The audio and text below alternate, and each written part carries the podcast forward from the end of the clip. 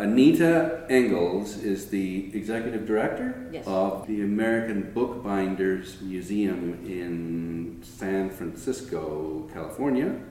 Welcome to the Biblio File. Oh, thank you. So, why should the book loving literary tourist come to your museum? Well, it is the only one in North America, so they're going to have to go an awful long way to find another one. It's it's unique. The story that we tell is completely unique because nobody else is telling it. There are other places that have you know bookbinding equipment or um, bookbinding historical stuff, but not as a museum and not as a tour. Um, so if you're not already an aficionado, you, you you may not really grasp it. So I think what we do really well is we break it down and make it accessible, and we talk not only about the process, but we talk about the human experience associated with that process. A lot of people who read books, they've never really thought about what it took to get that physical object into their hands. And I think a lot of people will be surprised. I think they'll be surprised at the process. You know, it's a it's a very involved um, technical process. You know, like one of the things we say in our tour is that this was the original IT. You know, the book was a container; it contained information. This was the original information technology, right? And, and it, nobody would think of a book that way today. But you know, back a long time ago, this was this was state of the art. This was it. Mm-hmm. Well, This it's was- like one of the most successful pieces of technology ever invented. Exactly. Right. You know, and it's lasted a long time. It's still Yeah. here. I expect it will stay here for a good long time. Yeah. Uh, hopefully forever. You know, honestly, I hope that it sticks around forever. And you know, so I think it gives people. You know, I think the way we try to tell it is we don't just give them a, a dry well.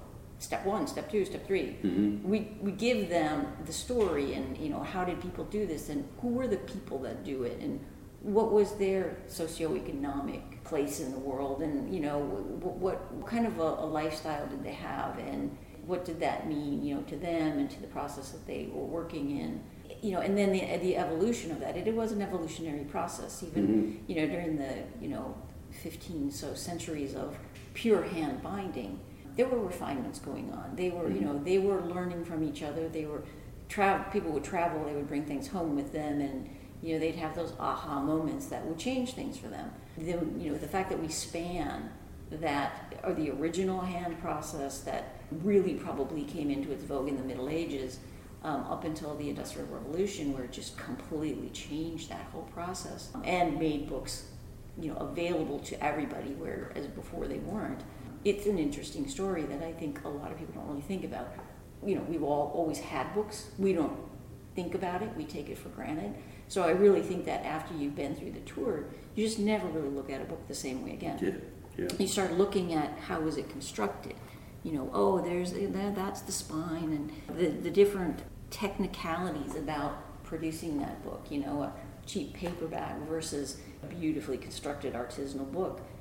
They're still books. They still have similarities. Mhm. um, but i think you have a greater appreciation for the technology and the craft. Yeah. and i think it's interesting to a lot of people that's the feedback that we get from people when they after they've left so Yeah, no, it was a it was a great tour that I went on. Coming in the door, I thought, okay, I'm going to learn about the covers of the book and how it's decorated, and but no, we're getting the actual string. the materials, the tools, Exactly. Yeah. the physical effort it takes. You know, I mean, the, the beating hammer is not light. Yeah, you've got all the lovely old tools and all of the equipment here to to, Right. to show us. How they did it before. Yeah. You know, I mean, it is it is different today. We don't have any of the digital printing stuff, and we and you know, the mass production of books today is, is well beyond what we have on the floor because we only you know go up into the you know the early 20th century. We also just don't have room for it. But So- no, there's some. In in fact, some of this equipment, there's only a few of them in the whole world. That's right. That's impressive. Right, the pen ruler is, there's only three or four of them out there, and nobody seems to have one that's actually working. And that's sad. Ours could be working, but we need, we just need funding to get it back operational. And we, Yeah. But wouldn't that be great if we had the funding to get it up and running and, you know, people who would want to do, you know, their own artisanal rule pages for a book that they're going to make, Mhm. then they could come here and do that. You know, we'll get there, but, you know, we're just not there yet. Yeah, when was the uh, museum established? We're about two and a half years old. So we're Oh, very new. relatively new. hmm You know, we're in a neighborhood that is uh, full of museums. Are you? Well, Okay. MoMA's over here, and we've got the uh, MOAD, and we've got the Children's Creativity Museum, and there's the Jewish Heritage. I mean, there's just this area, sort of south of Market, Yerba Buena, is just rich with museums. So Mhm. we're just one of many, right? But we're a distinctly different museum from Mhm. everyone else. And how is it funded then? A couple of things. Well, private donation, which we're always trying to grow. we rent the place out for events, which is our best revenue Mhm. source uh, at the moment. And we also, uh, we, you know, we get revenue from tours, the bookshop, and Mhm. little, maybe little workshops and things like that. We're trying to grow the workshops and lectures, um, so that's still very much um, a growth opportunity for us. Yeah, so those are really our three areas that we focus on. You've got a collection of some beautiful bindings here, We too. do, yes, we do. We have a, a special collection, um, an art, that was archival materials. Most of it's focused on bookbinding. It's, you know, bookbinding history, uh, how to do bookbinding, you know, past, present, um, about the tools. The reference. Yes, as a reference library. But you do But- have examples of beautiful We old... do. We have yeah. a very nice collection of publishers' bindings that was donated to us. We have about 450 volumes. They span from 1830 to 1950. Um, and just really beautiful examples of different designers like Margaret Armstrong. You know, the, the common unifying theme is that they are publishers' bindings. So What does that mean, they're publisher's binding? the, the publishers, made, there's no hand, none of them were handmade. They were all basically mass produced by publishers, and they, and yet publishers had figured out that this was the way to attract buyers by making a beautiful cover. Yeah, it's kind of the precursor to the dust jacket. Yeah. Well, and so if you have a really nice cover, then how do you make it, keep the cover protected, Yeah, right? right, You put a dust jacket on Yeah. So And so these uh, books are uh, available and accessible to the general public, or? you, you, by special request, if somebody wants to come in and look at them, they can request to, to see them and look at them. They're only available on site. You know, we're, Yeah. we don't lend No. any of that out. But if you can access our entire collection off of our website, um, there Okay. is a view button, and you can you can look for things. You know, like the equipment that we have is is on there. Um, the publisher's bindings are on there. Our bookbinding reference manuals are all on there. So if somebody is interested, in, you know, if they find something in that collection that they would like to come in and look at because they're doing some kind of research, Or, or just a book lover who wants to come in and then pick the book up. Right, just to That's see it, just to see what it's like, yeah. Yeah, we've got a couple of, I think, pretty unique things to offer somebody. You know, we're not a gigantic museum, but I think we've got a- a wealth of things to offer people. You know, we've got the temporary exhibits that we're doing that we, uh, we run periodically, so those change. There's a reason to come back to check out the new exhibit. You, these tours that you offer, how long do they last and how often do you have them? So we run two tours a day. We have one at eleven and one at two, um, docent led. Mhm. They're, they're anywhere from an hour to an hour and a half. A lot of it depends on who's here. Um, some people have a lot of questions and, you know, I mean, it's not unheard of a tour going over the hour and a half Mhm. because people just get really fascinated. And that's Good. fine. You know, we're happy to give them as much information as they're willing, willing to take.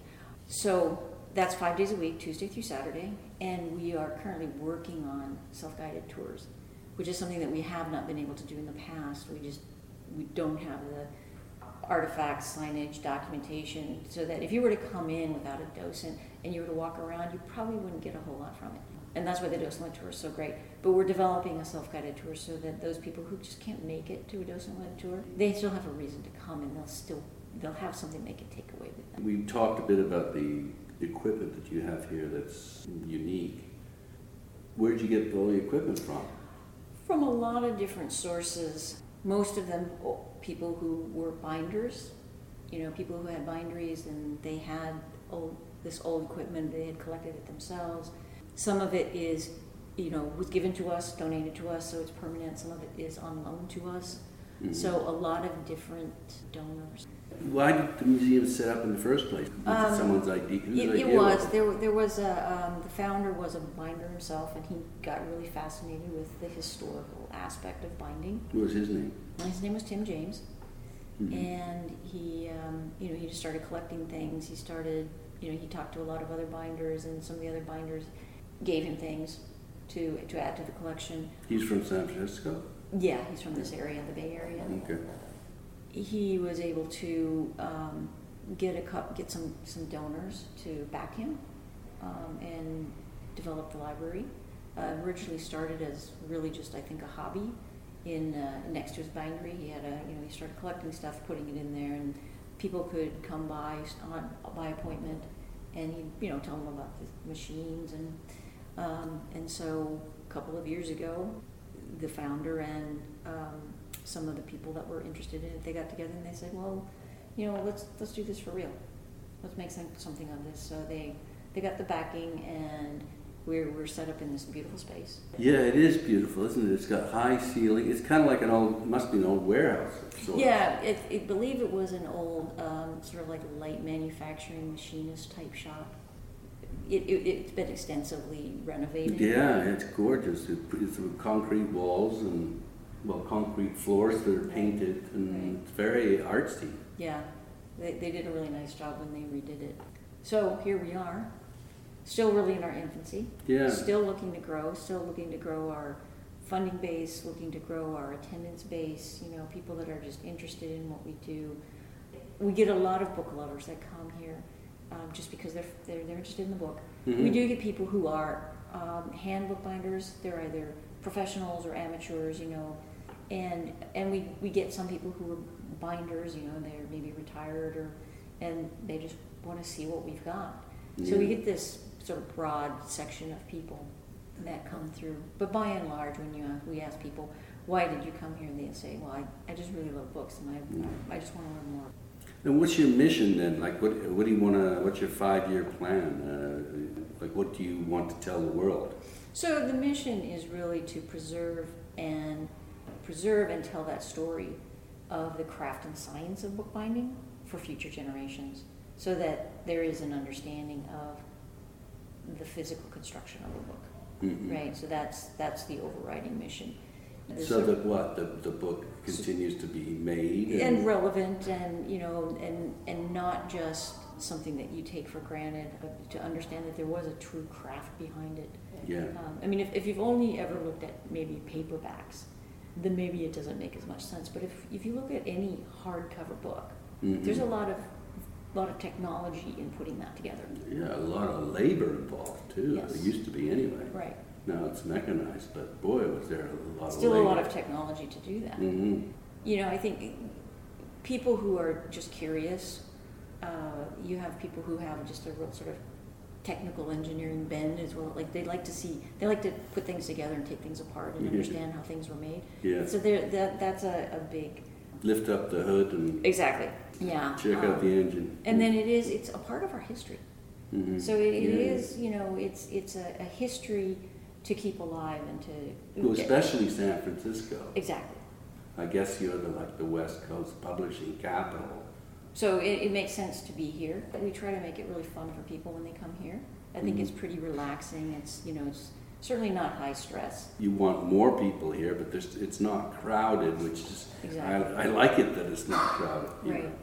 And you know just by nature of its size, when we like sell our tours online, we you know we have a maximum number of tickets. So Mhm. it's it's like it's never going to be crowded. Um, I think there's a lot lot that's enjoyable about it. The uh, tours are they're interesting, they're educational, they're fun. The exhibits are beautiful. We should touch on the artist books. That's a growing field for sure. There's a lot of book arts programs at Yeah. universities that are like, but they're looking at the tradition of bookbinding, but there's also artists that are using the book as a, as a concept. Right.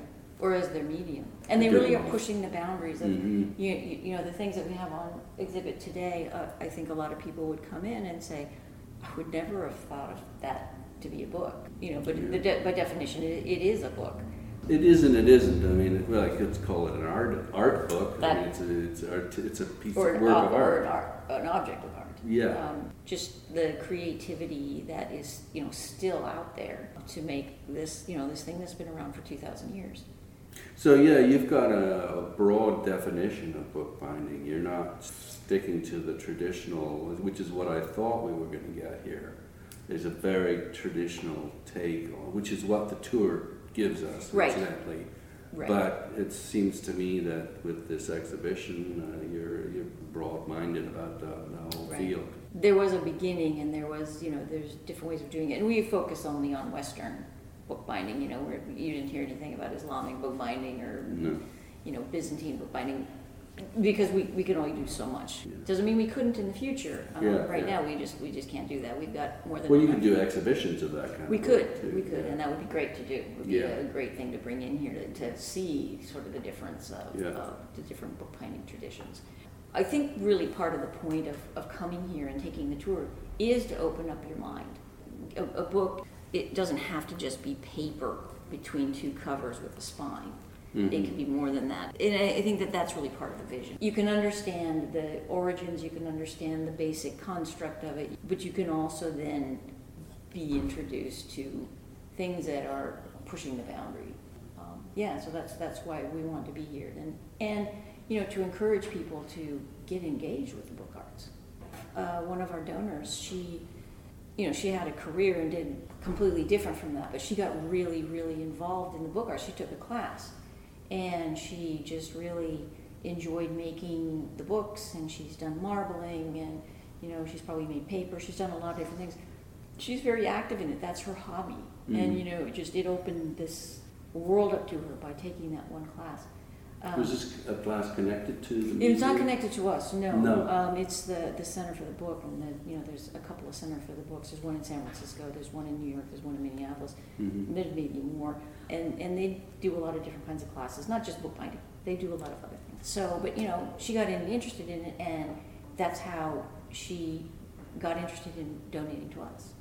It's fascinating in that you could get really fascinated by just the the process, and, and or you could get fascinated on what you could do if you're if you're artistic Yeah. of creating Mhm. things, like you see in the exhibit, where you're using the book as a medium, but you're you're making it your own sort of palette. You know, you're doing what you want to do with it, Mhm. um, and I think that that's that's really interesting. Well, there's two groups of people that you, that you appeal to, as we mentioned. The, the antiquarian book lover, Mhm. who loves the history of books and the, the book as object, and the other artisan, the people that actually love to get their hands on paper and, and uh, leather and whatever else, string, whatever else you need to, to make a book. Right?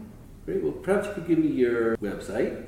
www.bookbindersmuseum.org. Very good. And before we leave, what else can a, uh, a literary tourist or book lover do if they come here to San Francisco? Are there any other recommendations you might you might give them in addition to coming here? Uh, The Center for the? Book, if they're going to be here for more than just a weekend, definitely check it out. They have classes that they could take during the week. But you know, actually, I think Center for the Book is open seven days a week. I Oh. think you could probably take something over the weekend. Oh, okay. Um, and you know, they just have a wealth of things. Um, So if you really want to, you know, be hands-on, get your hands dirty, the Center for the Book is a, a really good place to go.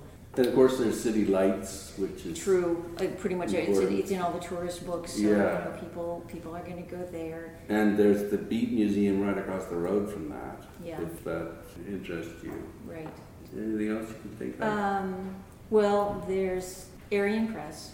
they have a tour, don't they? They do have a tour. I think they only do one a week, but it's a, it's a really good tour. They focus on printing because they're a pu- they publish and they print, and so that is the focus of what they do. Which is it's a really nice companion to us because we don't we don't dwell on the printing. No.